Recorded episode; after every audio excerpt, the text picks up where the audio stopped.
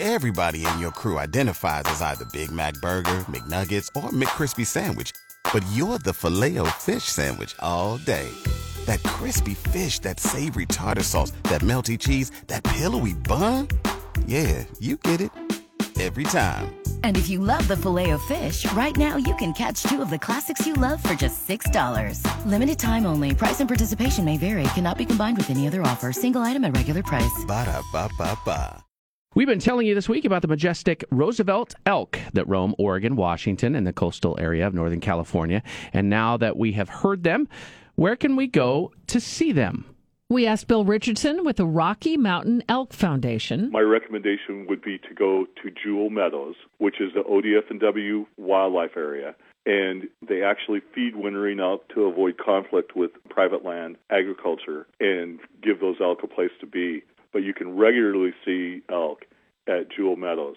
The same situation exists down on Dean Creek off of Highway 38 just east of Reedsport, and that's a BLM facility, Bureau of Land Management.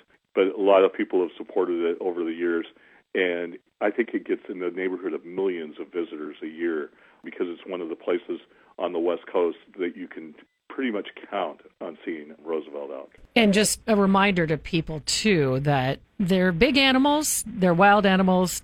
Don't go up to one. That's correct. Because they're a prey species, the likelihood is flight and not fight, but that's not a guaranteed. We hunt and enjoy elk, but that said, everything that we do with elk has a cost and there's an energetic cost. So if you're pushing elk around, you're you're actually depleting their energy stores and their their nutrition boost. So it's really important to look but not disturb them.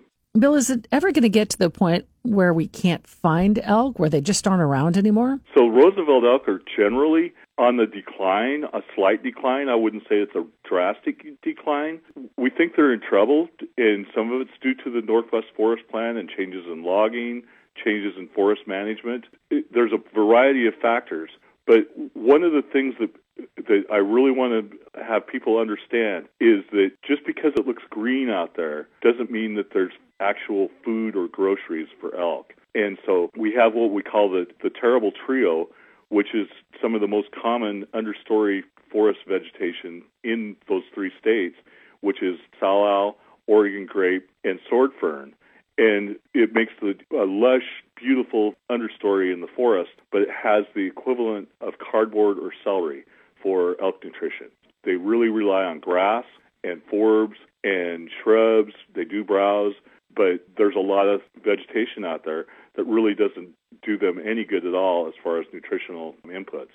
So it's a huge thing for elk, and we think it's maybe one of the causes of a declining population at this point. I looked at the data through 2019 for Oregon, and we're under MO in every single unit, which is management objective, through 2019. So it kind of tells you we we've got an issue going on.